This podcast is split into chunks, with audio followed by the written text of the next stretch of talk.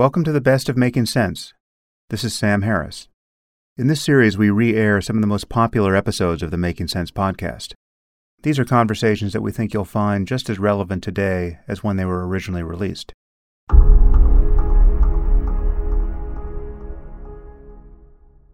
Today I'm speaking with Derren Brown. Derren, as many of you know, is a fantastic magician. He calls himself a psychological illusionist, which is to say that the effects he achieves really are at the level of manipulating the behavior of his subjects.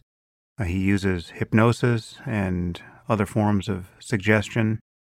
Uh, he creates the most elaborate ruses by which to manipulate people's expectations and assumptions. If you've seen any of his television specials, you'll know that he puts people in situations where literally everyone around them is an actor who's in on the gag, and people just have no way of understanding what is happening to them. And so he can drive them to do things that are really astonishing. Uh, in fact, if you haven't seen any of Derren's work, I would strongly encourage you to pause this podcast and go on YouTube and watch some of the many fragments of his specials that you can find there. Or better yet, go on Netflix and watch his most recent one, Sacrifice, or Miracle before that, or The Push. Uh, we talk about all of these, and you'll certainly get the gist of our conversation if you haven't seen his work, but you'll enjoy it much more if you have, because it really is hard to exaggerate how ambitious these changes in people's behavior are and how successful Derren is in producing them. It really is amazing. Anyway, we talk about his career as an illusionist, his reliance on hypnosis and other forms of suggestion and manipulation. Uh, we talk a little bit about his book, Happy, where he goes into the value he's drawn from Stoic philosophy and his other thoughts on how to live a good life. Anyway, Derren is a very thoughtful, interesting, uh, and extraordinarily nice person, and it was a great pleasure to sit down with him. So I hope you enjoy his company as much as I did. And now I bring you Derren Brown.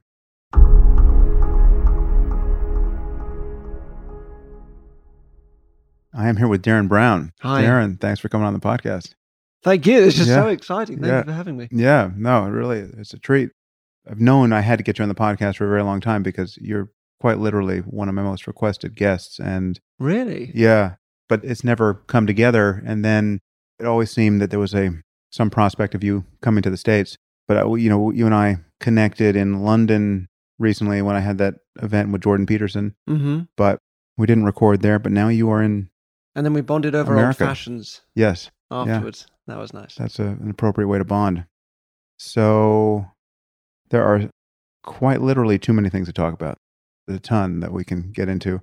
Let's start with how you describe yourself as a psychological illusionist. Yeah. What are you doing as a magician? I mean, there's, there's so many, you do many things that I think a lot of people don't know about, but obviously we're going to be talking about your recent specials and your, and your magic. But how do you describe your approach to magic? Yeah, I, I don't know. I I mean, even that term psychological illusionist, I came up with in a panic when I was asked right at the start of my career what it is that, what it is that I do. I started off as a hypnotist when I was I studied law and German at university in Mhm. Bristol in England. Did you actually get a degree as a lawyer? I did. I, I didn't want to be a lawyer or a German. Uh, Um, Think so of I- what a good lawyer you could be with your skills now, though. Well, you, yeah, I don't know. I, it's such a it's a big. It just that was there was very little interest really. So Uh-huh. I um, but I got the degree. But but in my first year, I saw a hypnotist perform, and I, I so I started off with that, and uh, I bought, borrowed, stole books I could find on it. I uh, I was the guy at university who could hypnotize you, so I had lots of people turning up to be hypnotized. So that So was did you did you formally study it in a psychology department? No, no, or- no, no, not at all. It was just just self-taught. I had a couple of, I remember a, a couple of seminal moments. I had a, I, I would often people would come over and I'd hypnotize them and I'd say, if you come back, if I click my fingers and tell you, if I click my fingers, you'll go straight back to sleep. So it would save time, right? If they came back the next week and Right. wanted to try something else. And I remember this guy coming round who I presumed I'd seen before. And I said, okay, sit down, look at me. And I clicked my fingers and I said, sleep. And he went, back into this, what I presumed was back into this trance state, whatever that is. Anyway, and then we did a few things. And then afterwards, we spoke, and he hadn't been before. He hadn't. I'd never met him before. So I had this moment of, well, I, how did you know to respond to me clicking my fingers and saying sleep? And I realized sort of at that point that so much of it depended not on these long sort of scripts that I was learning and that that side of technique, but just kind of my confidence in the moment and their own bewilderment, perhaps, obviously their own suggestibility. So things like that were taught me a lot. And then I, uh, it's a, it's a difficult way of earning a living, and I was I was graduating and I uh, was just starting to scrape a living together. So I, I did more magic, like close up magic, that kind of thing. But the psychological stuff interested me more, the suggestion based stuff. So did you learn it from books, or did you actually have a teacher who was a hypnotist? I no, I didn't. I I continued learning the hypnosis from from books. This was pre like the days of there were no YouTube, videos. No, nothing. This was like 1935, and uh, I ended up doing a lot more magic. But I I found the the mind reading plots more interesting than you know making someone's card disappear, and so it, it, mentalism mentalism is the technical name for it. Well, so I ended up I wrote a couple of books for magicians. I was earning a living in Bristol, this said this city in the west of England, going around you know tables in restaurants and doing people's parties, and then I got a phone call from this TV production company that were looking for someone that did mind reading, and there were really only I could only think of like four or five people in the country that did it. Mentalism was that it esoteric? Was, huh. Yeah, just no one really, no one. It just wasn't very commercial and. Right. Uh, well, so to give people a sense, many people will be familiar with your work, but just give an example of the kind of thing a mentalist like well, yourself does on stage with people. It's it's sort of it's magic with a mind reading plot essentially. But I mean, I suppose someone that passes themselves off as psychic could be technically a mentalist. So there's a wide range because, I said, not that many people do it. So there's kind of a wide range of what people do when they do it. Now there's a lot more of them, and that's probably partly because I was making it popular in the in the UK. So if you were a young magician, I guess you know, growing up, and I was you know a kind of a role model, I suppose, for some. So there's a lot more mentalists now, but it was the, the we were very few and far between before. Do your powers of mentalism extend to dogs? And you get it that? does sound like yeah. a dog in the background. Yeah, right. I think it's someone moving plates or cutlery. Oh, okay, might be building, right. but it does well, sound maybe like maybe I just that's a powerful suggestion I just gave you that it's a dog. so that was that, and then I, yeah, I, but now I um essentially at its heart, a magician is just saying, "Look at me, aren't I clever?" That is sort of that's the only subtext. So as I grew up, I sort of grew out of that initial urge and the desire for uh, the sort of controlling thing, which hypnosis is, you know, is certainly ticks that box if you mm. if you're insecure and those things are important to you, which I was. Did you ever go down the path of hypnosis as therapy? As to... therapy, I thought about it. I think ultimately I didn't really want to sit and get in there with people's problems. Yeah. People's problems day after yeah. day. Now, I mean, now I find not so much hypnotherapy, but psychotherapy. I find fascinating. That world I do find. I sort of mm. love to. Part of me would love to do that. But no, I sort of the, the the performing came together in such a way that I had to kind of at some point choose and go, you know, I'll concentrate on this. But now I it's quite a I mean I'm not very well known in the states at all, but in in the UK I kind of do a variety of things. I, I do stage shows every year that are like old fashioned magic shows really. Again with kind of a, you know, mind reading sort of feel to them and uh, I do these TV shows now on Netflix which are again they're very different but they're sort of what i've done is i've tried to take a step back and i, I kind of figured that it's dramatically more interesting if you're watching a real person go through a real situation so the deception is now all out on the surface so you as a viewer you're invited into the deception right. and it's the deception is is happening on somebody that's going through something they don't right realize. like I want to talk about several mm. of your specials in, in detail, but before we get there, let's just talk for a second about hypnosis. So, mm. so hypnosis is a topic that isn't often touched. I don't think it came up once while I got a PhD in neuroscience. Right? I'm right. sure. I'm sure there's a there's been some neuroscientific work done on hypnosis. The only time I touched it as a topic academically, I, I was freshman year at Stanford, where I think Stanford still has the scale of Oh, hypnotic That's right. susceptibility. Yeah, I think. Yeah, scale, I think it, it, it predates my time there, but I remember being tested on this scale because they were looking for good and, and bad subjects to do research. And which were you? In, in, I think it was a ten point scale, and I, I think I was a nine on the ten. Wow. So I, I was on that side of the tail. And then I remember going through these various exercises and the experience that proved to me that this wasn't just total bullshit, that this there was something to this was we were regressed to how was it put? They asked us to imagine that we are eight years old, I think, or seven years old, and sign our names. Mm. And without any conscious forethought, the script that came out of my signing was just this bubbly, childlike script that was totally familiar to me as something the, the way I would have written my name as a seven year old, and it was not at all the way I wrote my name as a 18 year old. And then he asked, put the, the year. And I remember marveling at the fact that without any conscious arithmetic, you know, I was putting down the Yeah, right year for my, yeah. you know, that, that age. Did age. you ever compare the handwriting? You know if it was actually? I don't remember going back and finding a sample of my handwriting if I could have, but it was just the spitting image of the kind of writing. Yeah. And and I just remember it feeling like an automaticity that I was Mm. not, you know, I wasn't gaming the system, you know, trying to impress myself with Mm. hypnosis working. And I, I've spent no time studying it since, but it's one of these topics where I think you can talk to scientists who are still in doubt as to whether or not it's actually a bona fide phenomenon. And then it obviously connects to vaudevillian applications of it, which where, where wherein it seems appropriate to wonder whether there's a fraud associated with what you're seeing on stage. So, what is your understanding of the reality of hypnosis as a psychological process that can be invoked on I, stage? I used to do a um in a when I performed stage hypnosis, which I don't anymore, but I I try and find other ways of employing it. But I used to finish with saying that I'd make myself invisible so the subjects wouldn't be able to see me. And then say I'd, I'd float a chair around and they'd all, you know, scream and run around. And it was, you know, a fun bit in the show. But then I often used to have questions and answers afterwards.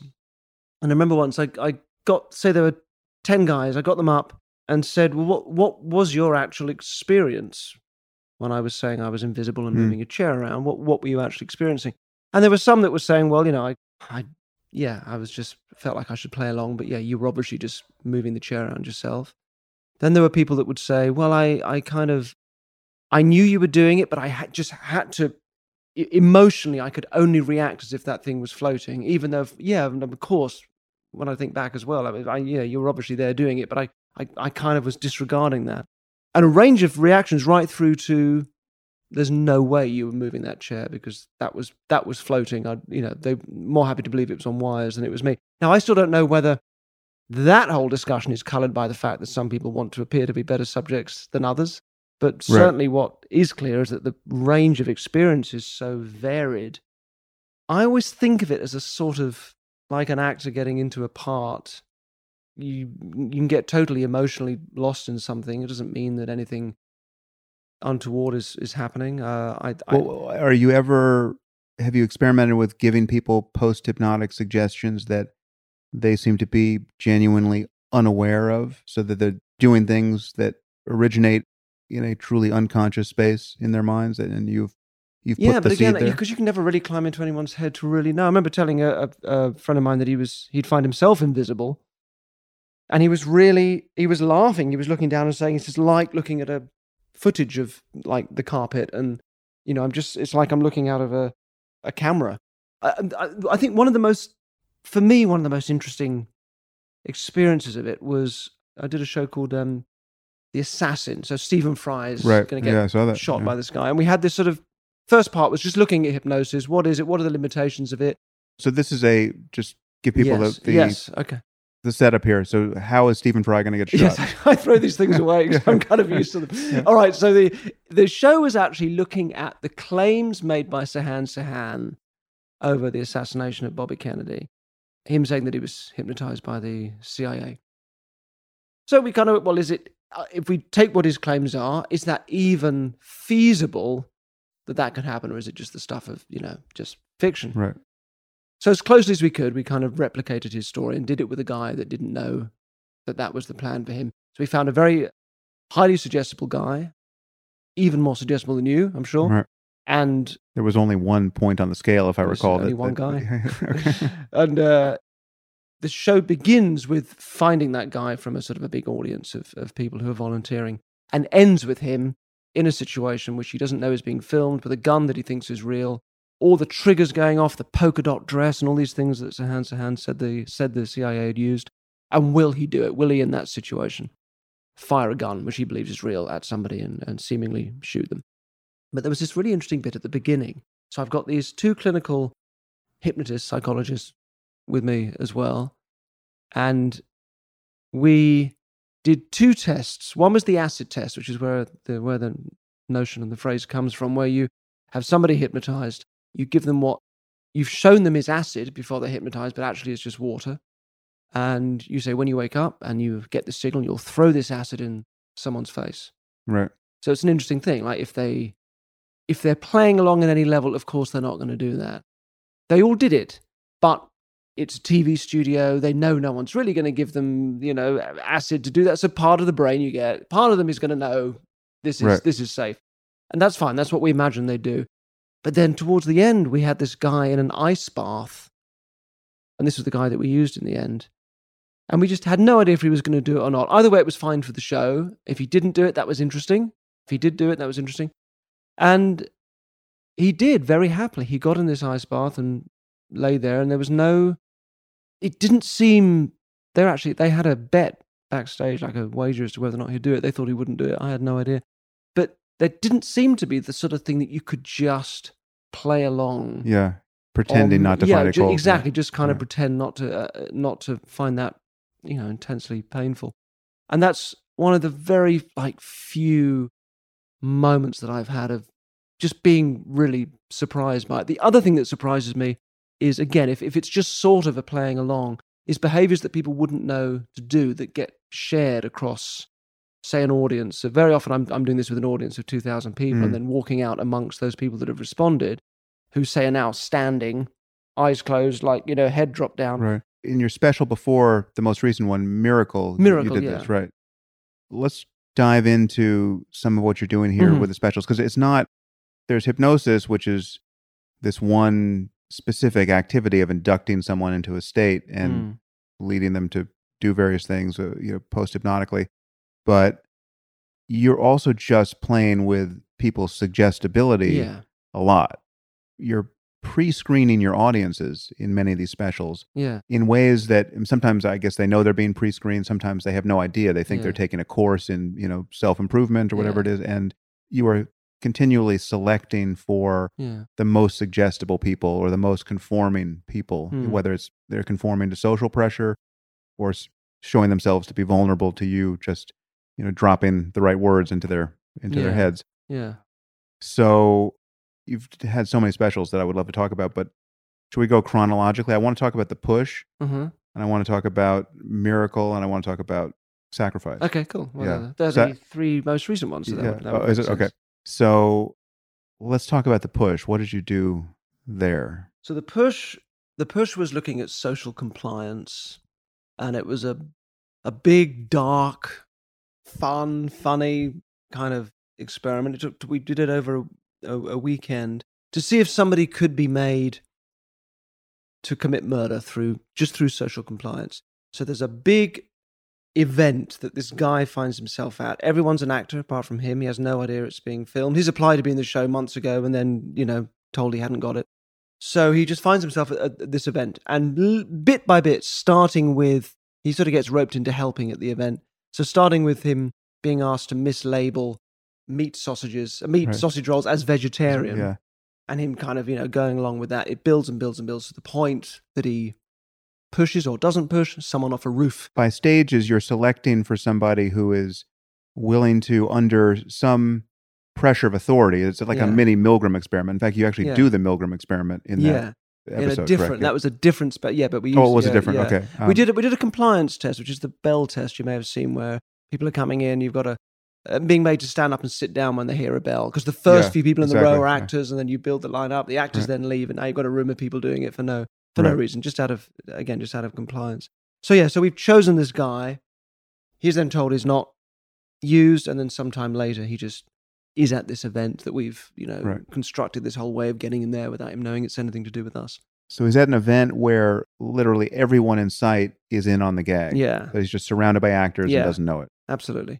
Watching it, it's pretty remarkable to realize how unusual a circumstance that is and how we are not prepared to interpret reality with Mm. that being one of the possible explanations for what's going on. right? Absolutely. Well, the, the the fear that we've had over the years of you know what if what if he spots a camera or what if there's a glitch in this Truman Show like fiction. But of course, the reality is if you were in a if you were in a restaurant and a camera fell out from behind the curtains, you you wouldn't think Everyone here is an everyone actor. here's an actor. This Yeah. whole thing is some Yeah. elaborate. You know, you just oh, a camera's falling out from behind the curtains. You wouldn't you wouldn't necessarily make that make Right. that all about you know Right. make the whole thing. it's all you about me. Yeah. yeah, exactly. So Yeah. there have been moments when uh, you know a, ca- a camera's been has been spotted, or just some something like that has happened, and we're all you know suddenly all sphincters are tight and it's fine. You know, nothing nothing bad happens at all. So we've kind of uh, kind of got used to it. But it, it's we, yeah, we've kind of got good at being able to create and hold these elab. There's a whole other show with each one of these, and just how you create that, how you create the fiction, how you get the guy to the point that. Because also these people have to be, you have to make sure they're robust enough psychologically to go through these quite dark journeys. So they have to be independently vetted. This is my daughter's, my 10 year old daughter's question for you is How do you know they're fine? how are you not in jail for what you put people through? She's Yeah, just an that's, that's, her, that's, that's her literal wording. Because you're putting, I mean, some of these, some more than others, but for instance, the push, there is a real ethical question about what you're doing here because you're, in some cases, you're making people look very, very good.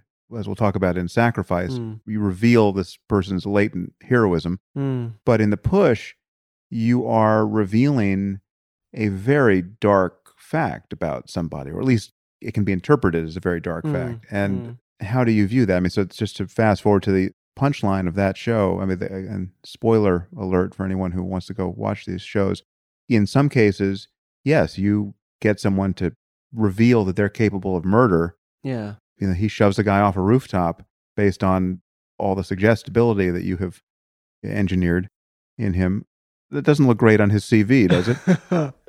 well, I, I, that I think the push was, I think, uniquely dark and unredemptive.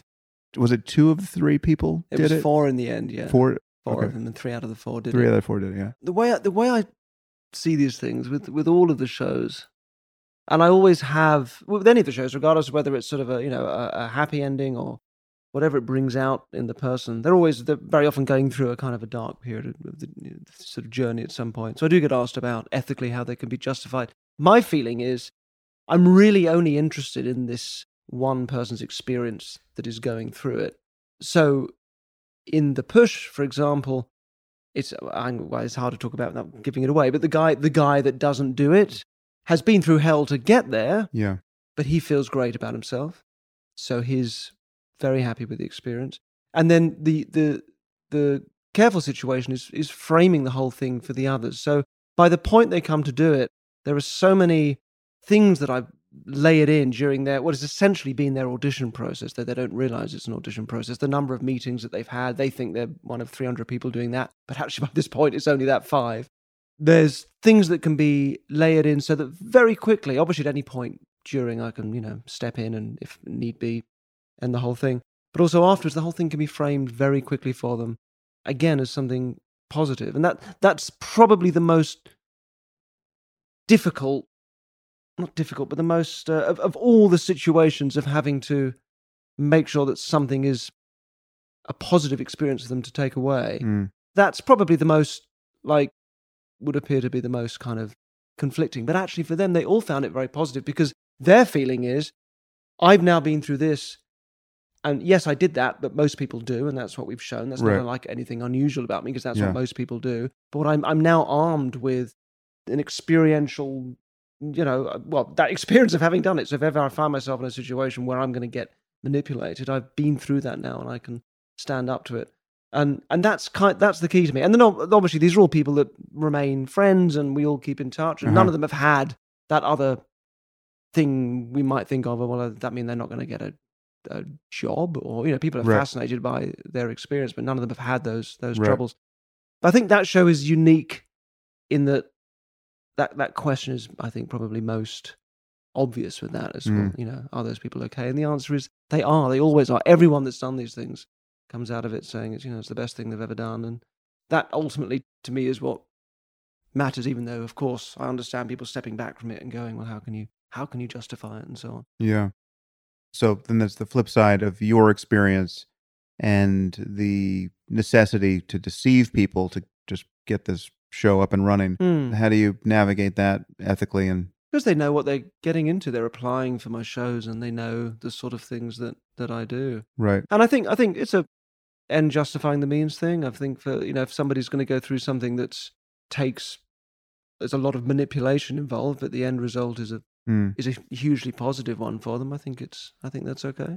To compare this to normal magic or normal illusion. So your normal stage magic is a situation where there's a trick. You, as a professional ma- magician, don't want to reveal how the trick is done. Yeah. it's not done the way it seems to be done. It seems to be done by magic, and there's some terrestrial answer compatible with the laws of physics that explains how the trick is done, and that's the part you don't reveal. With these manipulations of people, They're absolutely what they are, if that's what you're asking. yeah, There's my, no- my question no- is Is there any distance between the audience's final appreciation of what has happened and what has in fact happened? No, not at all. Not at all. There are sometimes scenes that don't make it, scenes that have to get, you know, squashed down and bits that, as you would with editing anything. So, I mean, Phil in Sacrifice, for example, had um, a couple of experiences that didn't make the final show. And there was a whole lot of other stuff we did with all the applicants that took part in the show that didn't make it. So there's always things like that. That's just part of putting a, Yeah, a show together. to but no, edit, in, in terms of, you know, is he playing along or is he does he know more about what's going on than I'm letting on or anything Right. like that? Then no, Right. it would be it would be pointless and just sort of repugnant as well. I think it'd be Yeah. artistically repugnant and Yeah. just pointless to do that. Well, yeah. So, but it would be a, a kind of fraud. But it's interesting to consider that it's they're just gradations of fraud which account for magic. But It's, hard to know not where the really ma- line is. Yeah, I suppose so. But I think you then it's There's a different category of yeah. I I I for me I the the as I said the fiction is something that we're sharing in. The deception is something we're sharing in, and I I save the the kind of theatrical deception that everybody knows that it's part of the game for the stage shows now. So I think that kind of makes that makes sense. And even then, I I I try and push it in a to a place that it's. I, I, guess you know I'm 47 and doing magic is quite a childish thing, so I try and find more interesting things to do with the with the sort of technologies of magic, I guess, and and which ultimately is just for me is just about the stories that people tell themselves. That's that's kind of my toolkit. So one direction that can go in is creating these specials where somebody's put through something and it is ultimately about the stories they tell themselves and and maybe challenging those stories or the limitations of those narratives that they're living out. And then i save the more kind of uh yeah the more just kind of look at me aren't i clever. But I, I still try and do try and do Right. something more interesting with it for the stage. So yeah, I mean, it seems to me that your your topic through all of these shows is a question about what are the actual origins of human behavior and what role belief and framing and expectation and suggestion and environment play in all of that. You really are doing a real time psychological study of people in odd situations. And it's fascinating to watch, but there are these moments where the effect you're achieving seems impossible. I actually can't remember which show this was. This could be they're smithereens for me because I my daughter and I binge watched so many of them in pieces. But you had one where, based on the mere association of a few things like the sound of music playing from a passing car, oh yeah, you got people to basically perform an armed robbery Yeah. of the Pinkertons or the Brinks people who were bringing money to in or out of a bank, and the idea that that suggestion could be that powerful that someone would have, you know, Yeah, but it's not just it's not just music from the car. I mean that there's a whole process that you follow of of basically conditioning, which is essentially the same in sacrifice. And I've used this process a lot. Yeah. I, I I tend to sort of think, well, I need to get somebody to this point. So how does that break down in terms of the things they need to feel at that point, and then eliciting those feelings, attaching them to some sort of trigger so that you know it's it's the same as if you I always think of the example of breaking up with somebody and having a horrible time doing that but there's a song that's just playing a lot on the radio at the Mm. time and then you don't hear it for 5 years and then you hear it again and it just immediately Right. just brings you back into that state But here we have a complex behavior that is not only starkly antisocial, but can send someone to prison, right? I mean, Yeah. it's like this is a, a major decision to rob a bank. Yeah right? to- yes it was to hol- holding up a holding, holding, up, a holding up security the, guard. the security but what I'm doing, bringing- but you're sort of, I'm presenting those triggers. So there were like three or four. I can't even quite remember what they all were, but three or four different different triggers, and then this sort of tantalizingly available scenario, which is again Yeah. quite unrealistic. But Right. so it's just all it's just all so kind of impossibly fortuitous that it all happens. So I, Right. I don't. To me, it isn't a surprise. I think. Well, well, the surprise is I think over the years that people do just sort of follow these tracks. That if you pick somebody that's suggestible, you pick the right sort of person, and they've been through this transformative thing that's lasted for however long we've been filming for, built up these associations. It's going to happen. I mean, if you imagine, if you imagine it was a room of people, some of those people in the room you get would do it, but then Yeah. wh- what would be the difference between those people and the others? Well, they'd probably be more suggestible. Those those ideas would be would be dropping in at a much more impactful level than most of the room. But then those are the people I'm using. I mean, it, they're kind of experiments in one sense. In another sense, I mean, they're clinically not really that interesting because it's not like I'm doing it with a large number of people, or I haven't, I haven't got a control group in the you know in the next room doing it without the various triggers. well, well, you giving them, keep so- losing your control group. You keep just not yeah, selecting exactly, those people. Exactly, Yeah. exactly. So Yeah. it's it's more of a kind of here's an emotional journey to go through, and maybe that might make you think about things, you know, in your own life. It's more that kind of world. I see it more as a sort of kind of a drama ultimately, but the the mode, the feeling of an experiment is is the way that that's expressed. What's your take on free will, given the fact that you manipulate people wherever you go to do things that they can't explain? I like I I like that there's both. I like that if you look at it in one way, of course there's no free will. You can look at it another way and you can go, yes, but ultimately we can we can exercise our choice and make a difference to a situation. And I sort of I'm quite happy to I'm quite happy to sit with both. I know Uh-huh. I feel silly saying this saying this to you, but um well, no, I mean, there's definitely uh, one level at which it makes conventional sense to talk about choices. I mean, choices Yeah. are the proximate cause of the thing you then decide to do. But when you try to figure out where your choices come from hmm. and just how much control you as the witness of your experience had over those variables, Hmm. you know, from genes on up. Of course, you know. yeah. But I still think I still think I, I there was that experiment at the uh, Max Planck Institute with the um this is where this idea came that we make our decisions uh, anything up to seven seconds unconsciously before we before we make them conscious. You know, you must know this with the Yeah, we, well, subjects yeah, yeah. pressing Well, uh, a, a or B, and they're like, Benjamin Libet, yeah, the, That's the, it, the it? Yes. Libet experiments, yeah. yeah, Yeah, I mean those tantalizingly they tell the story of the readiness potential in Mm. the premotor cortex being available in this case like 500 milliseconds before the motor behavior or actually 500 milliseconds before the person's subjective report of when they decided to move. So they're they're Mm. watching a clock that is you know made so as to make it as easy as possible to discriminate these increments of time and is that they're given the simplest possible motor task, you know, hit the button or not, Mm, you know, hit the mm. left button or hit the right button.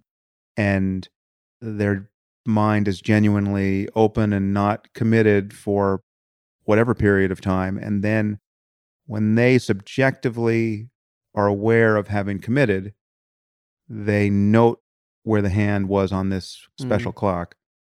And lo and behold, it was a full half second before that Mhm. where you could predict with I forget what the actual But didn't de- it extend details to something like like ninety percent seconds or something ridiculous at one Well, then they? Yeah. then there was an fMRI study that pushed that all the way back to like seven seconds, Yeah. where you could get a better than chance prediction.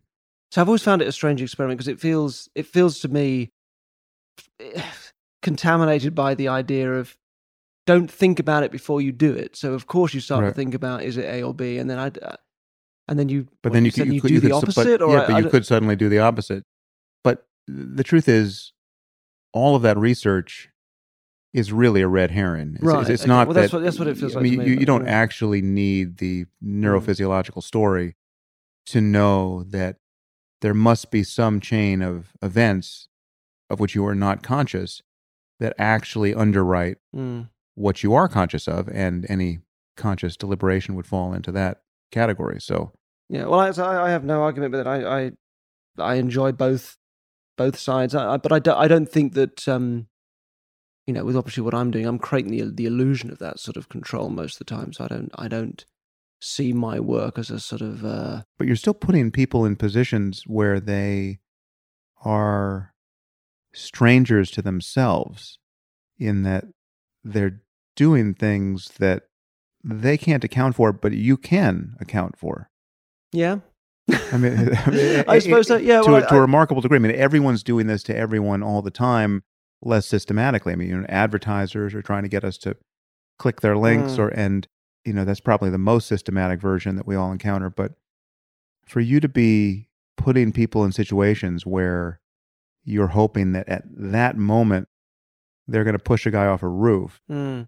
and you, But then you- some of them did and some of them didn't. I mean, I'm Yeah, laying down well, these I'm laying down you- these tracks for them. right, right, seventy five percent did, and yeah, the ones who did did it hundred percent. that's true. That's true. let's talk about sacrifice because this has a genuine happy ending and it it's appearing in the context of a political environment where it seems all too of the moment give us the setup what is the show Well, sacrifice actually, it was it was because pu- the the push was the uh, the push was the first show on Netflix. I'd already done it; it'd already been out in the UK before, but it was the first thing on Netflix, and then Miracle, which was my stage show. But Push was Right. like the last sort of special that I'd done, and I felt like I had to do something that was sort of the opposite of it, and and was more redemptive. And so, so rather rather life, rather than reveal the a propensity to commit murder This on- the spot yeah, this is the kind this of the opposite. yeah okay so so Um, what is So the the, premise is using these kind of covert psychological techniques, trying to get a right wing Trump supporting American guy with pretty pretty strong views against illegal immigration, if not immigrants generally, to take a bullet to lay down his life for a Mexican illegal immigrant, or at least someone he believes is. So that was the premise of the show. it's a crazy premise It's a crazy I premise. mean, I mean, you could have walked that back a little bit, and still it would have been a, an ambitious undertaking. Yeah. Well, it's sort of the way it, when we initially kind of put the show together, I intended it to have more of a overtly kind of political feel to it. So, in what you see at the start of the show, which is a hundred people coming together, and I'm choosing the guy I'm going to use, we had a whole day of really interesting experiments were going on. We were doing Jonathan Haidt's work on changing the environment to. He writes about it in The Righteous Mind. I think perhaps it isn't actually Yeah. his, but one of his colleagues. Making the room disgusting, leaving we Right. had fake vomit and a n- nasty smell, and and the idea is by by having those feelings of threat and contamination that you could make otherwise liberal-minded people give more conservative socio-political answers to questions they'd already answered in more liberal ways earlier on, and vice versa, making uh, conservatives more liberal, which is another well-known experiment of inducing a feeling of invincibility first. So you're undoing that feeling of of, of threat, which seems to be um, allied to uh, more right-wing views. So we did had a whole load of stuff that was really fascinating. All of this ended up coming out because it felt in the end the show was more elegant to make it about a, a human quality of compassion and kindness and, and, and stepping outside of these kind of political narratives. So in the end, you know, Trump was never mentioned, and and and also that thing of I'm I'm not American. It's always a bit ugly and uncomfortable when somebody from somewhere else comes in and seems to be passing comment on Right. you know on your own system. So I I I, and I think the show's better for it. There was just a lot more that we could have put into it, but in the end, it's it's a a story about I think somebody's yeah stepping outside of the constraints of those kind of uh, narratives. Do you have a hard time limit for these Netflix specials? Do they have to come in right at an hour? No, no, no, not at all, not at all. Uh, I think originally we were imagining it would be like an hour and a half, but as we stripped more and more out, and it, it got down to I think it's about forty-seven minutes or Right. something now, which is what the show, what an hour of TV Certainly Yeah. used to be with ads in it, at least in the UK.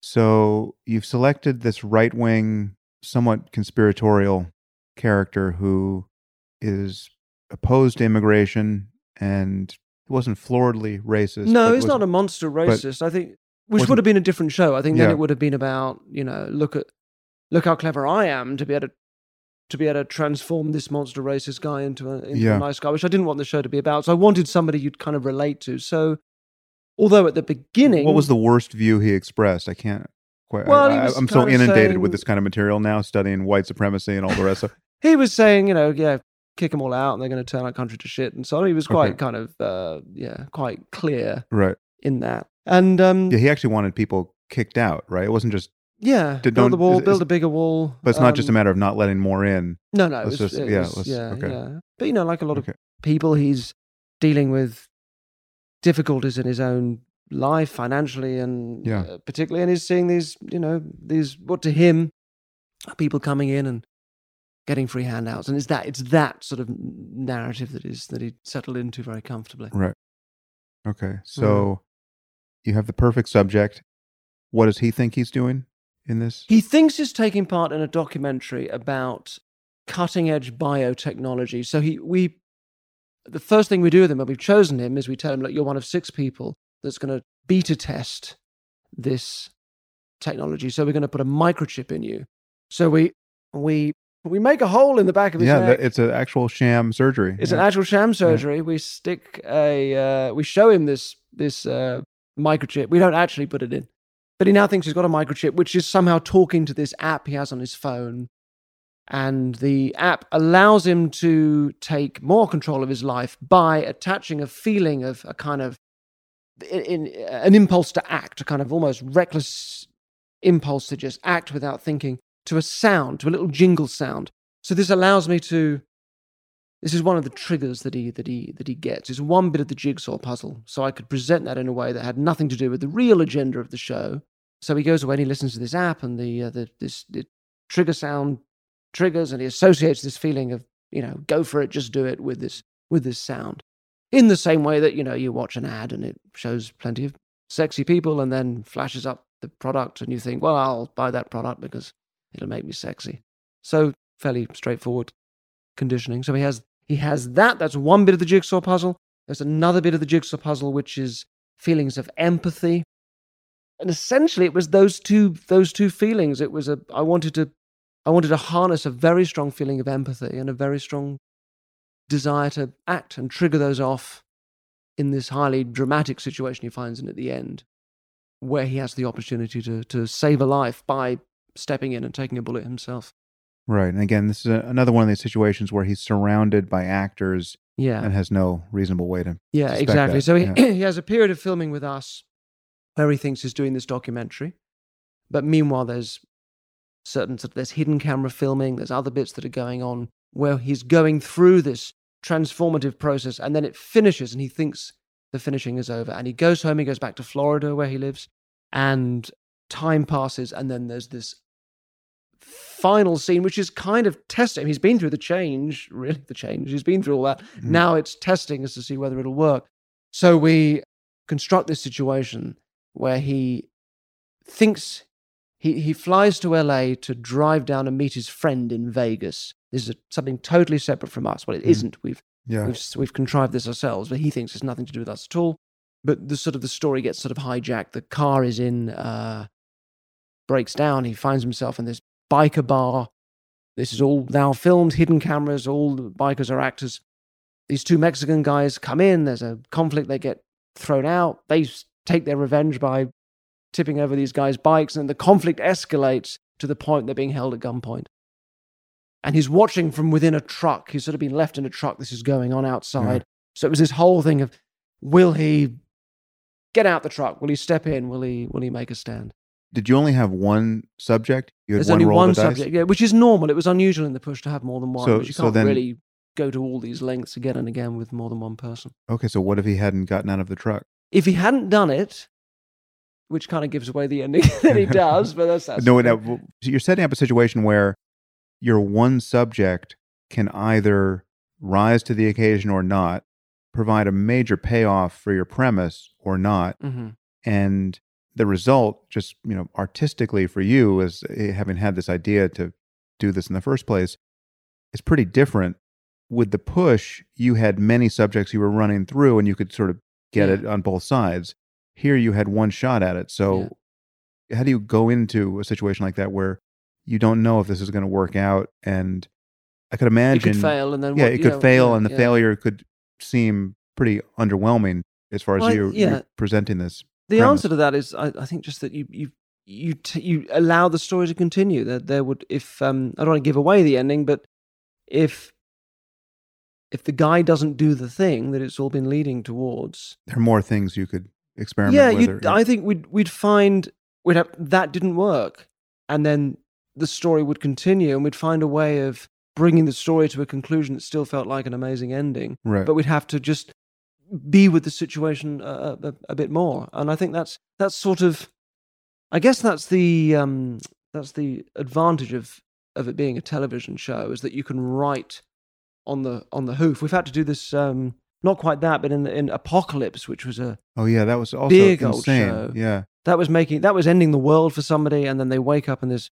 post-apocalyptic zombie infested world where they basically go through the plot of the wizard of oz to find their way back home but in that story But so, Uh, but that is yet another story where you so you you've taken complete control of this guy's environment. yeah His family is now in on it, yeah and you've had stol- cameras in his house for like yeah, you've stolen his months. phone, and you've put apps on his phone that deliver him fake news. fake So- news so- where uh, before fake news was fake news we're yeah we've got control of his tv as well so we, we record special versions of like topical news Right, programs that he right, watches to right, right. mention this asteroid Oh yeah, and you had a, you had a, a radio station playing something in a public place that he happened to step into, right? Like and a again, bar. or- a radio station that he knows, and yeah, yeah. presenters So that he knows. I mean, this is just a completely Orwellian hmm. intrusion into his consciousness, and you totally, you have given him the experience of the zombie apocalypse. Yeah.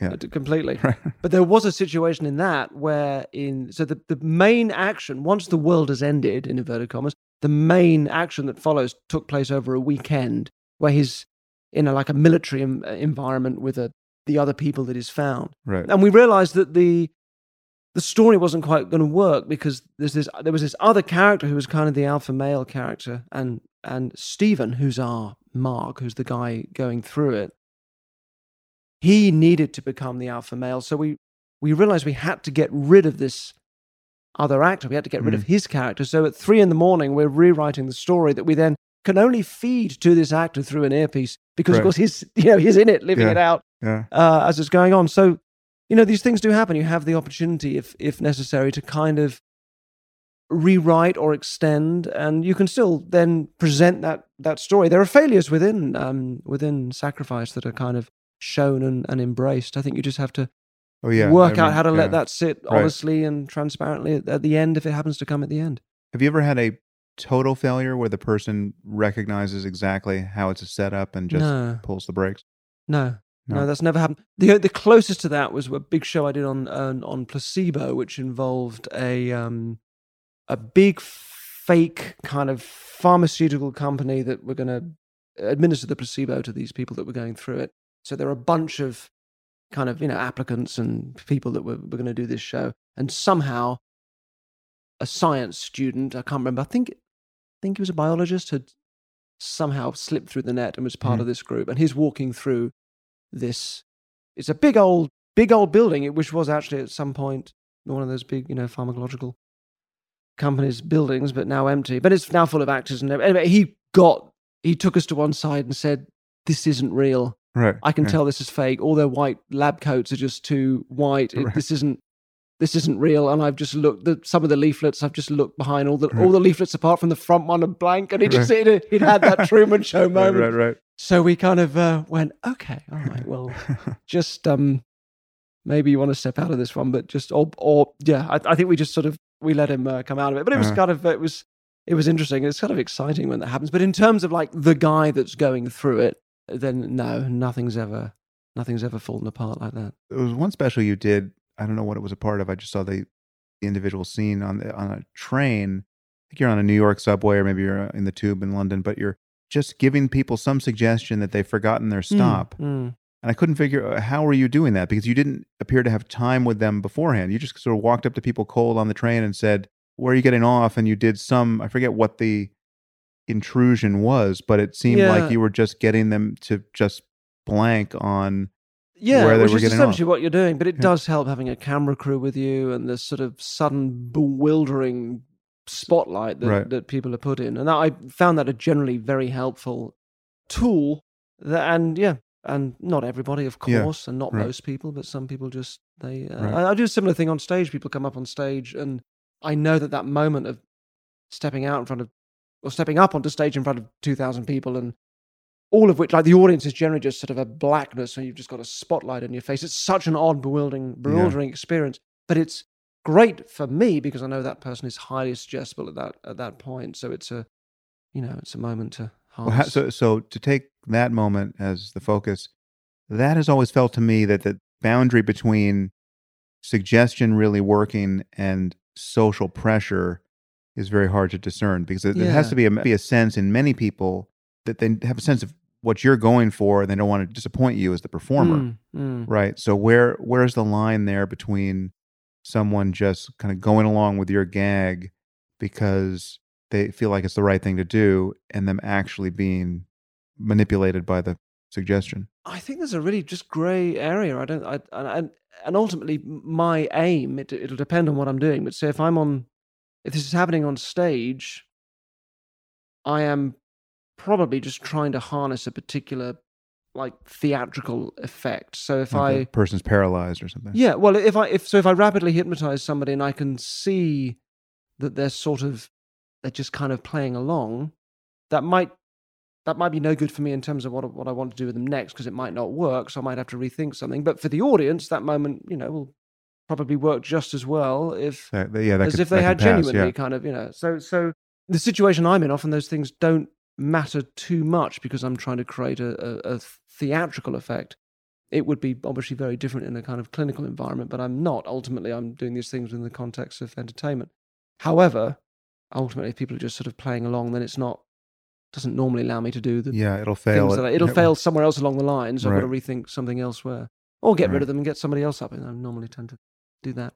so Sounds really harsh, doesn't it? It sounds horrible, but Yeah, yeah, no, I, well, you know, I, I have editing, full yeah. license to be able to send somebody back and get someone else. On. Yeah.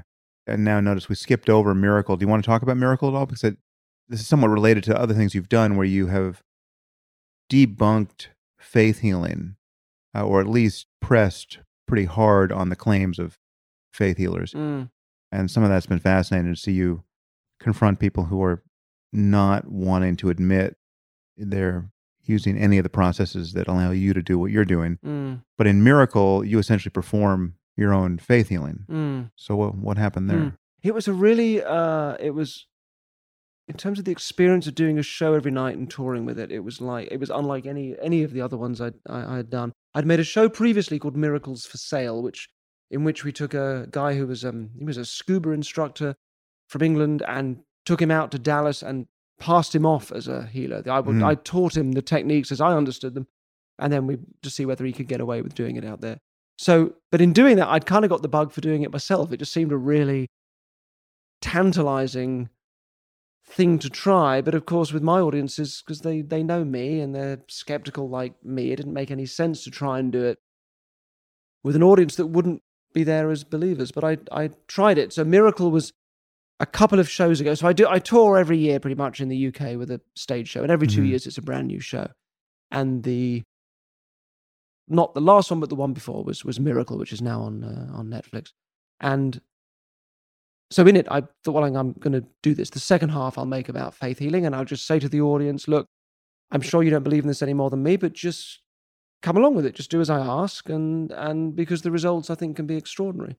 So I went out on the first night not knowing really how it would work. I had a couple of sort of sort of mechanical almost points in place, like tricks, like magic tricks within it that I thought, well, I'm I can get to the end of, of the show with this, even if Right. even if psychologically it's not really kicking in in between and I can rethink it for the second night, I should at least be able to hit certain points and get to the end of the show. But it actually worked surprisingly well. And not only Well, How many dates did you have in front of you when you you're trying this for the first time with one show?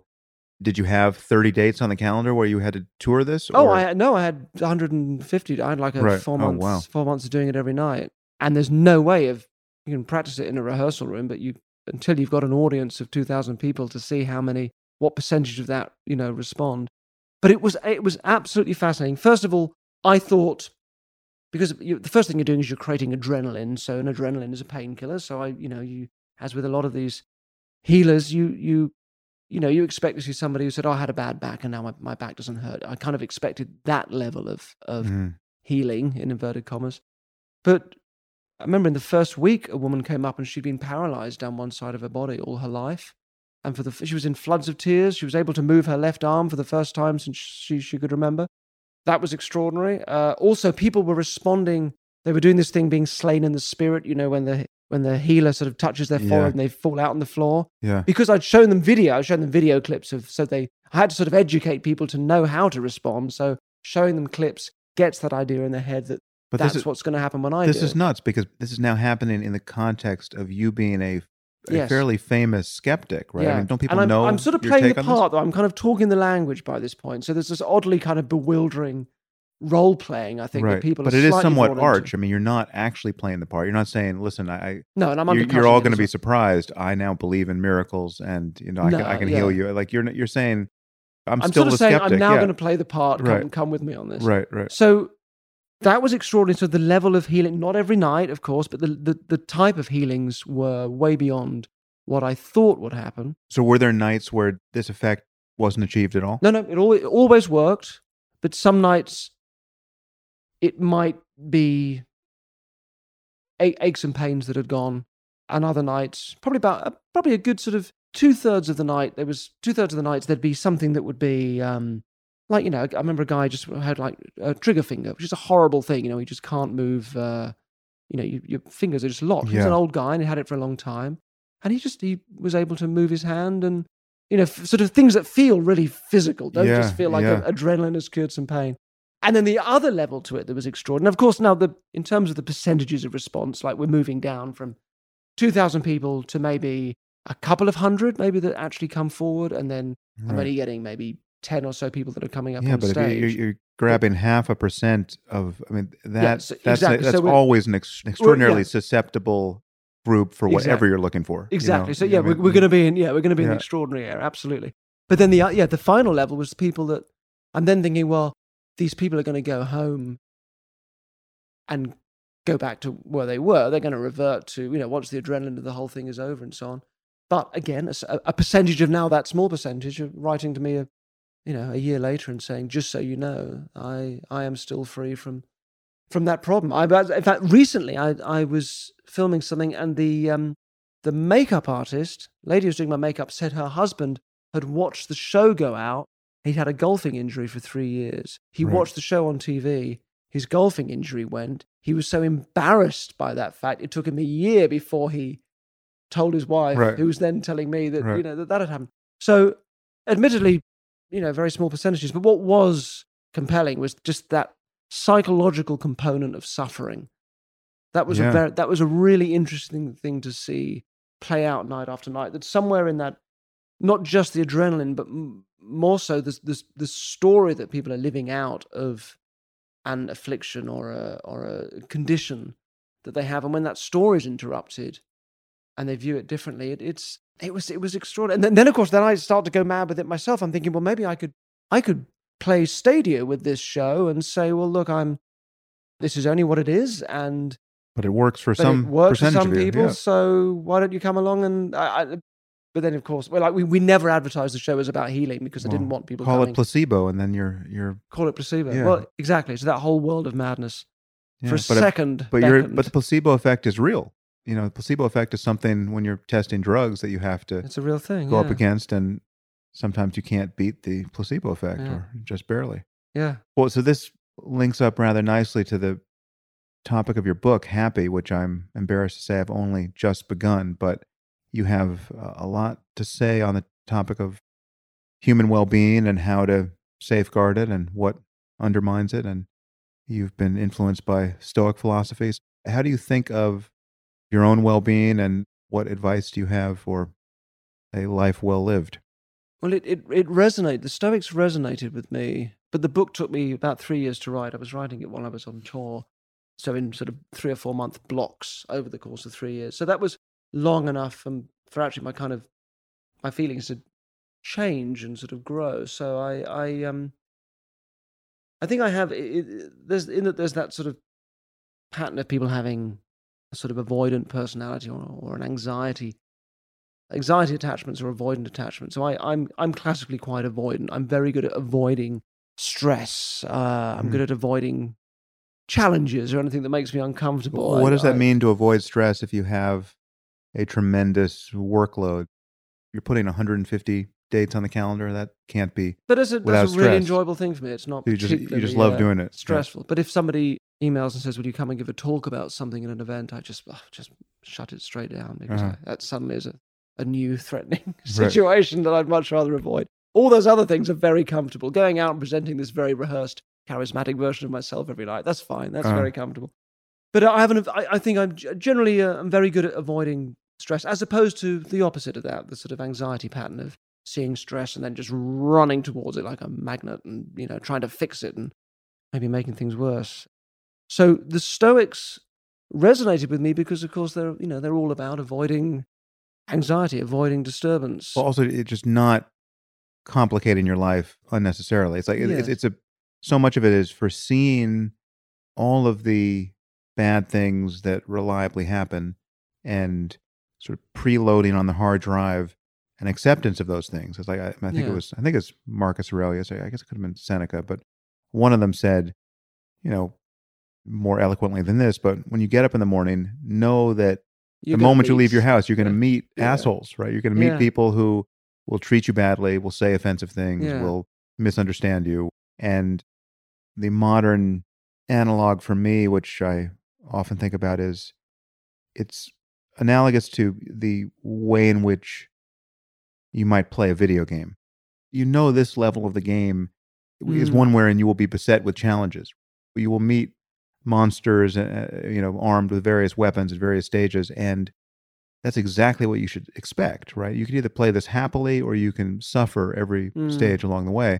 There's, there's, there's an- a much easier relationship with, with fate, isn't there? That was that was ultimately, I suppose, what they were what they were saying to move in a much easier accordance with with fortune that we don't really give much uh, time and attention to. The, the, a- an image that really came out of the writing the book for me, a recurring image of this sort of x equals y diagonal on a sort of imaginary graph. That if we if we're told nowadays to set your goals and believe in yourself enough, and if you do that, you can you know you can make your life turn out however you want it to then you're if you imagine there's a, a graph where you've got your your aims and goals along one axis and your uh, stuff that life just throws back at you along the other we're being told that you can crunch this line of your life up up towards the axis of of your aims and your goals Hmm. whereas what the greeks and particularly the sort of the, the later roman version of stoicism was so eloquent about is that this other stuff comes back at you. There is this, there is this, you know, fortune. Life will throw stuff back at you. And actually, what we live is an x equals y line, and making your peace with this balance between your aims and just stuff, just life, is a much more. It's a sort of strategic pessimism, I guess, but it's a much more Mm. realistic place. And this same that same idea comes up again and again. You have it in um, Michael Csikszentmihalyi's work on flow, the Mhm. idea of your bal- balancing your, you know, the, the the challenges of the world with your skill set, and when you reach that x equals y line, you've kind of got this flow state, which is Mhm. a this great place to to be in, regardless of what what skills are at work. Schopenhauer talks about it in in another form. You know, he talks a lot about the stuff He was that a little further along the continuum of pessimism. M- very much so, but here- it, but it's still it's yeah he's he he clearly loved the Stoics and the the the same idea you know he talks about if you're playing a game of chess you know you start out with a plan but you can't just stick with that plan throughout because there's this other person playing with Yeah. you there's this other force coming back at you Freud when he created psychoanalysis he, I- he his aim was to restore what he called natural natural unhappiness Right, yeah. it wasn't to make people happy No, that was not what yeah. it was for it was to take unnatural unhappiness, and restore what life basically is, which involves a sort of a, a natural unhappiness. And it's it it it's just a really compelling image for me.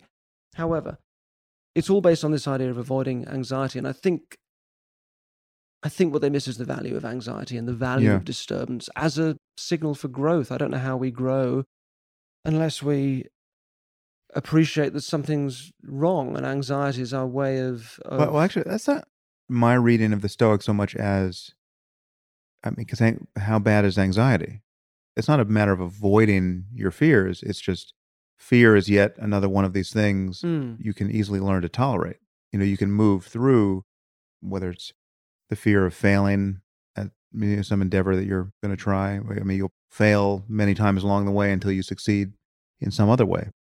Well, it may just be how it resonates with said my essentially avoidant pattern, but this Mm. idea of avoiding disturbance and all these strategies that they offer to avoid disturbance, I think just Yeah. just it's avoiding a mind that is suffering unnecessarily. It's very Buddhist. I mean, it is. they're, Well, the first very Stoics were yeah. from were from the East. Uh, That's, Yeah. that's and all the interesting. Then you've sort of got these these Buddhist ideas that then sit in this much more kind of you know Western rational kind of mode, and are then taken right up into Christianity, which of course had to win those Stoics over. So a lot of the Right. same ideas. It's an interesting thing where you see these Eastern ideas continue up into up into Christianity. But I mm. I I, I value because this doesn't come naturally for me because I am naturally quite avoidant. I now really I value anxiety. I tr- I try to live with it better than than what for me the Stoics Mm. felt like they were saying, which is these are all these ways of avoiding it. I, I, I Martha Nussbaum's idea of, of of being a porous rock. The Stoics talk a lot about being a uh, like a a rock with the waves lashing against you. This sort of fortified. It's quite a tense sort of image. You're you're Mm. constantly sort of fortified. There's lots of images around, you know, war and sentries and frontier guards and so on. Whereas she, she suggests this more sort of porous idea of, well, a, you know, a porous rock that the water can move through, or a pebble rolling around on the beach with the water. And I, th- I think that's that's a much nicer hmm image and more relaxed. You know, the Stoics were kind of, if the Stoics were tense, then the Epicureans were these sort of more sort of relaxed other kind of school that was around at the time. But they didn't really get anything done, which is why I suppose why they didn't really kind of amount to much. The Stoics did. They were big movers and shakers, despite how complacent they it can sound to modern ears. So it still sits really well with me. And I, I, I but I just, and they don't have a huge amount to say about sort of kindness either. That's another thing Mhm. that somewhere is sort of feels like it's very important, and they don't have a lot to say about compassion. Well, it really is a philosophy of picking your battles. You know, Yeah. just just knowing how to steward your own capacity for agitation and unhappiness and cutting your losses. There are many Silicon Valley people and productivity gurus, and you know, my, my friend Tim Ferriss is a major pusher of the Stoics these days. It's so useful to keep your attention on what you know at the end of the day you will wish you had your attention on. You know, I mean, that's just such Mm. a simple algorithm. And that captures much of what their advice was, you know. I mean, if you know there are three things that you really will wish you had done today, and you manage to live your life so as to do none of them, that's, you know, you're doing something wrong, right? Yeah. Uh, well, one of the uh, one of the sort of media techniques they teach you is, you know, if you're going in, in into an interview, is have three things that you want to say and make sure you say Exactly. them, and then you'll come out thinking that was Right. a that was a good interview. And I suppose it's a similar thing, isn't it? yeah, yeah. Well, so speaking of that, in this interview, are there three things you want to say, and have you said any of them? I I I'm hopeless at all those media Yeah. techniques, which is why I end up waffling a lot and uh, why I quite enjoy long form podcasts. I Yeah. they sit well with me. You can get around to something eventually that Yeah. that you, you're glad you said. when you look at the obviously the parallels between Buddhism and Stoicism, do you think there's anything that, and obviously there are differences too. Do you think there's anything um, really vital that's lost that the Stoics sort of miss, like when you when you hold the two up together, that are similar in in many ways? Well, first I should say is I haven't. I I don't consider myself a deep student of the Stoics at all. I mean, I've read you know a few of the books, but I haven't spent a ton of time with them. And I mean, there's, there's a tremendous amount of wisdom, kind of ethical and psychological wisdom in what I've read, and particularly Marcus Aurelius and Seneca, but the methodology of Buddhism is something Mm. extra, which Mm. I don't think you get. And the clarity with respect to some fundamental insights about the nature of consciousness. There's some resonances in the Western tradition. There's some people who clearly had experiences of selflessness and then tried to understand them in a Western context.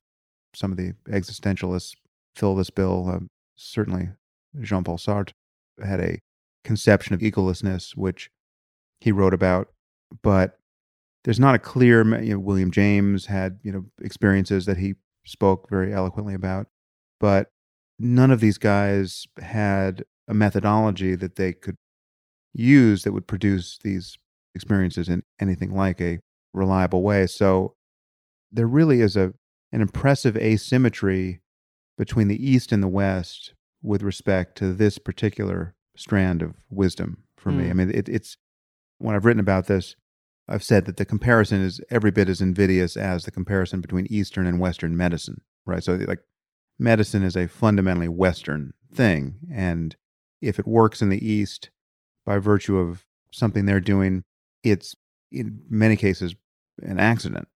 And it's not working by uh, in alignment with the theory that explains to them why it's working, you know, whether it's Ayurveda or Chinese medicine or whatever it is. An understanding of biology is, is was discovered in the West and now spread globally. But the East really has that kind of monopoly on a specific meditative insights and Mm. their psychological and ethical implications. It's not to say that you can't find a Christian or a Muslim or a Jew here and there who have those experiences. We are, after all, just talking about the nature of consciousness, and so it's available for anyone to interrogate and you know stumble upon and discover. But in terms of you know clear thinking and writing, unencumbered by confusing dogmatism on other points, I really only find that in the East and in the Indian tradition, especially, and really only super clearly in certain schools of Buddhism and in Advaita Vedanta, which is the non dual teaching in what's nominally called Hinduism, but really it doesn't relate too much to what people think of as Hinduism. I suppose we're, we're we're very uncomfortable with the idea of transcendence, aren't we? We've or we've and where we tend to sort of shove it now into our ideas of the supernatural, or maybe even like depth psychology, maybe psychoanalysis is another. It's a sort of a a world that can be never ending. Have you had experiences with psychedelics No. or meditation No, or anything that has pushed no, you out of your I haven't, I haven't, but Mhm. I, but I, um, I think you know the sort of middle part of life, you start to become more aware of, of meaning and where and where to where to find it. I, I so I was a Christian for a long time, and Mhm. then came out of that around the time of university, and then was a ardent atheist and a vocal one for some time, and now now I sort of just in terms of talking about transcendence, I sort of my feelings around that now are that that religion at one point, or the church, well, maybe not the church, but re- religion at one point was this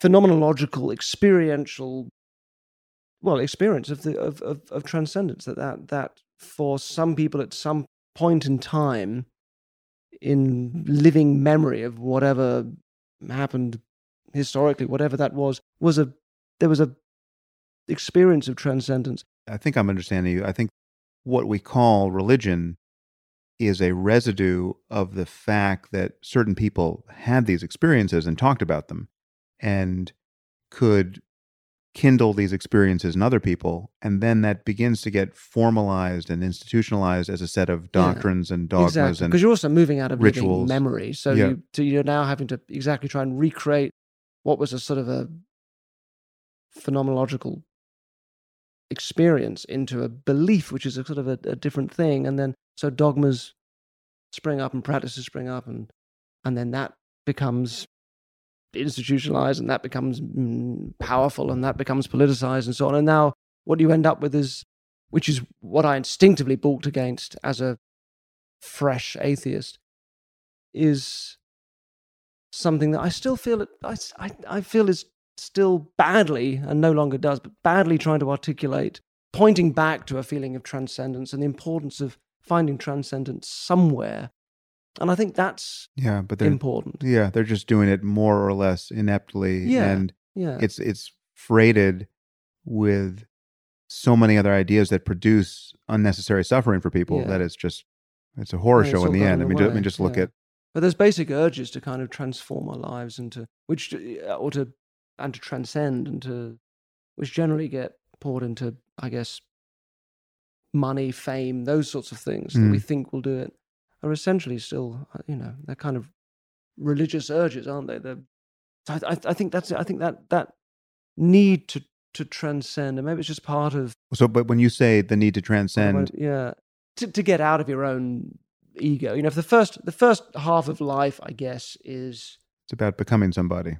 well, we've we've absorbed these narratives, we've absorbed these powerfully charged ideas when we're young about who we are and what our relationship is to the world, how powerful we are or are not. And we've adapted to those because we're adapting creatures. And then we've gone through life playing those out, these historically charged clusters of energy that we've brought into our relationships and played out the maybe the parental sort of imago or the parental kind of you know relationship. We played out again and again in our adult romantic relationships or we we sought the same things we found the same patterns again and again. And then i think sort of in middle age so i'm 47 now i think you start to kind of it's like that's that's run out like you've done that. Hmm. done that for a long time and i think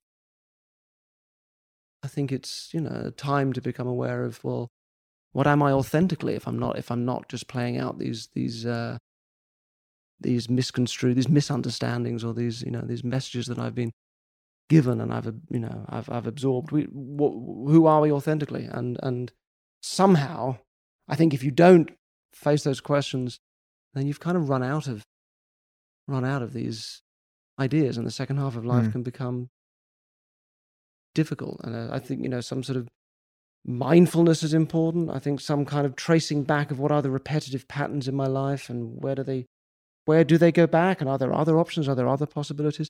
But this is all it's all a sort of transcendence isn't it? It's all a sort of stepping outside of these comfortable patterns that are just playing out again and again as i think they do in the first half of life and seeing if there's other possibilities. And i guess as a i don't know as a as a magician we magicians fit comfortably into that kind of sort of hole that's left. I'm sort of changing subject now i suppose but Mm. the Well, well, well, you could you could fit comfortably into the other hole. You could start your own religion if you just wouldn't admit the mechanisms you were using. yeah Yeah. Uh. Well, I don't know. You tell me. Is it far fetched to think that, that there could have been charlatans two thousand years ago who had a truly sophisticated understanding of stage magic that would explain the effect they had on people, or is this too recent human invention for anyone two thousand years ago to have been a good? I don't know. It all magician. seems to go back to the, like, you know, the oracle at Delphi. There was clearly some sort of trickery involved, you know, in terms of how this. Well, maybe not, because in that case, you're talking about, well, you, you could be talking about people using psychedelics as well. But in the context of a culture where people believe in magic, I mean, they believe in otherworldly explanations for everything that's happening, to then just tell them, give them yet more of that explanatory hardware, you're not going up against any inborn or conditioned skepticism you're not meeting skeptics for the most part. You're not meeting people who have a modern No, evidentiary no. criteria at all. And so to tell them that the sky god demands X, Y, and Z, you're meeting the most suggestible, I think it's confirmationally biased people on earth, right? Ima- imagine the kind of frame of belief it was. That we. It's so easy to think back as ourselves now, and, and Right. think back and You're meeting it's the just such a- children. Such a different world. You're meeting the Yeah. children of human history, right? I mean, Yeah. this was there was no science in most of these contexts. It's just the idea of disconfirming a Mm. hypothesis or running an experiment. It's all of this is. I mean, we have a kind of commonsensical, natural aptitude for some of this, right? Like if you want to see what's on the other side of a wall, you get up and look, Mm. right? But I think it would be very easy to perpetuate a belief in magic in a world where everyone already believes in magic. Mm. Except, of course, so many, so many of those stories of the miracles and so on seem to be This is, things that are so that's my question: Is is there, for instance, do, you- do you know the um, when did he die? I think he died about five years ago. But the, the South Indian guru Sai Baba, are you aware of him with, with the Oh, giant yeah, afro? Yeah, yeah. So he was he clearly. I, mean, I think he he's known to have had some background as a, as a stage magician, yes, and right, yeah. you, you can see him on YouTube. You know, palming. He his his act was often to materialize uh, vibhuti, the sacred ash, Mm. from his hands. He would just come by and you know and move his fingers, and just magically, this ash would rain down, and he would also materialize pendants and other jewelry for his, his Mm. certain of his devotees, and you, you can see him, you know, palming things Yeah. and going back to some, you know, table or urn that he was being handed and retrieving some object from, you know, its base. He's a an awkward tricks, yeah. magician, right? Well, that, which is normally the giveaway, isn't it? Yeah. It's, and it's the same with the with the faith healers and others. If you uh, or psychic mediums, when when there's a when there's a trick involved, when they're hot reading as opposed to cold reading, when they're just mm. passing off information they already know as opposed to Right. just saying stuff and making it fit, then you kind of go, okay, well then they're the tricks, as opposed to the you know sincerely believe but are deluded. But I, I, I think even that sort of binary distinction is is not really. I don't know if it really represents the kind of our capacity for cognitive dissonance and Oh, no, self justification. I mean, it's yeah, no, it doesn't. No, I, yeah. they're two separate tracks that you could be running on simultaneously, but one can leverage the other considerably. So, like, Yeah. so someone with your skill at misdirection Mm. or close-up magic. I mean, there's just the fact that you can remove somebody's watch and pocket it as you're talking to them, and then hand it back to them and say, "Uh, you, "You're missing your watch." Mm. you must know enough about the history of magic to have some sense of when certain effects were first achieved, right? And then it would be implausible to think that 700 years ago someone could do that thing as well as the thing that, you know, Houdini did for the first time or David Blaine did for the yeah, first time. Yeah, well, I'm I'm not much of a scholar, but of uh, the history of magic. But I think most of Western secular theatrical magic comes out of those sort of traditions. So I think it's it's you know as we lose as we lose touch with the kind of cultural myths that you know where all that magic has its place, it becomes this you know vaudevillian thing. But it's born. I think it's born out of the same as a you know a line that goes Yeah. right back through all of that. So I. a lot of it could have been done 2000 years ago. Yeah, yeah, Yeah. I do. But I, I don't. I don't look at the you know the story of Christ and think, oh well, that's No, no here's no, how he no, palmed the nor wine. do. I. I don't think. yeah. I don't think that's what's going on at all. I think. Well, no, I mean, just just to be clear, I, I think they're obviously extraordinarily transformative experiences people can have. Yeah. and having had them, I mean, then they're the outliers who have them in such a way that they're radically transformed, and Mm, people can mm. tell. You get around some of these people, and you know, I've had my fair share of opportunity to be with the far outliers of spiritual athletes. I mean, people who've spent you know twenty years on silent meditation retreats, and you know, as many years in caves, and I mean, these are mostly Tibetan practitioners, but I've been with I've just met extraordinary people in, in several different traditions at this point, and you know, leaving their religious worldviews aside, I mean, th these efforts are almost always made in the context of some kind of religious Hmm. worldview. These are not secular meditation adepts, but they're clearly people who can develop an extraordinary degree of compassion and a seemingly supernatural lack of self concern. So, what you feel in their presence is a free attention that until you've noticed it in them, you don't recognize that you have never seen this in somebody else. A free attention. What do you Yeah, like so, like so. I mean, just to be with someone who has absolutely no concern for what you think of them.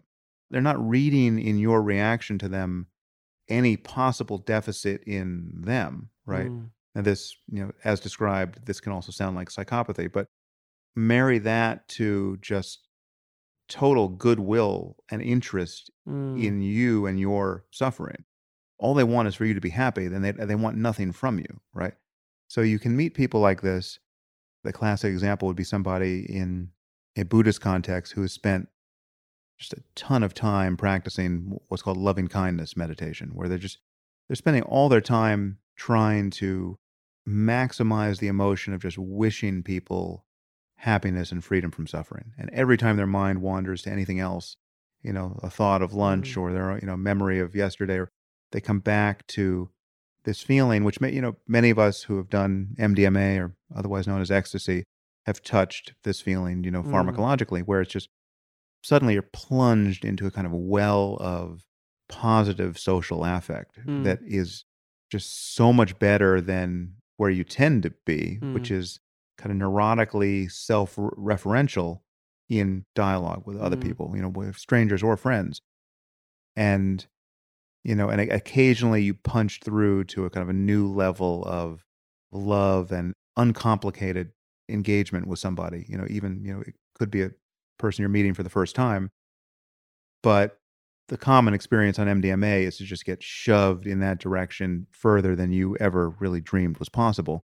And there are meditative analogs to that, and, and loving kindness is Mm. one. But so you can meet people who just, they're not collapsing back on themselves in a way that you, again, I mean, the, the experience for me was, came pretty vividly with this one teacher I met in India named Poonjaji.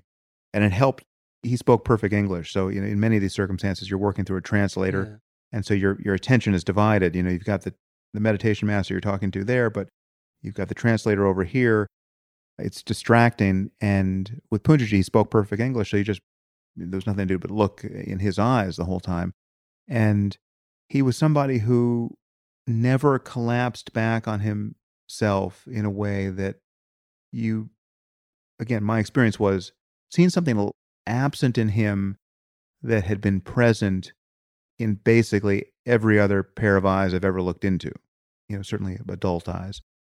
So, having met people like that who are shockingly charismatic in this one way, in this kind of special way, which seems to connect with an extraordinarily benign and uh, you know positive ethical engagement with other people. And again, there's I need to assure my atheist friends that I'm aware of all the ways in which this can be fraudulent and Mm. misused, and there are people who can fake this, and Mm. all of that's true, right? But it's also just a fact that you can find people who are, as I've said before, they're like the Tiger Woods of compassion, the far outlier of these positive mental states. And there's something amazingly compelling about that, Mm. which explains the cult like following that somebody like Jesus, say, whoever he actually was, could have had.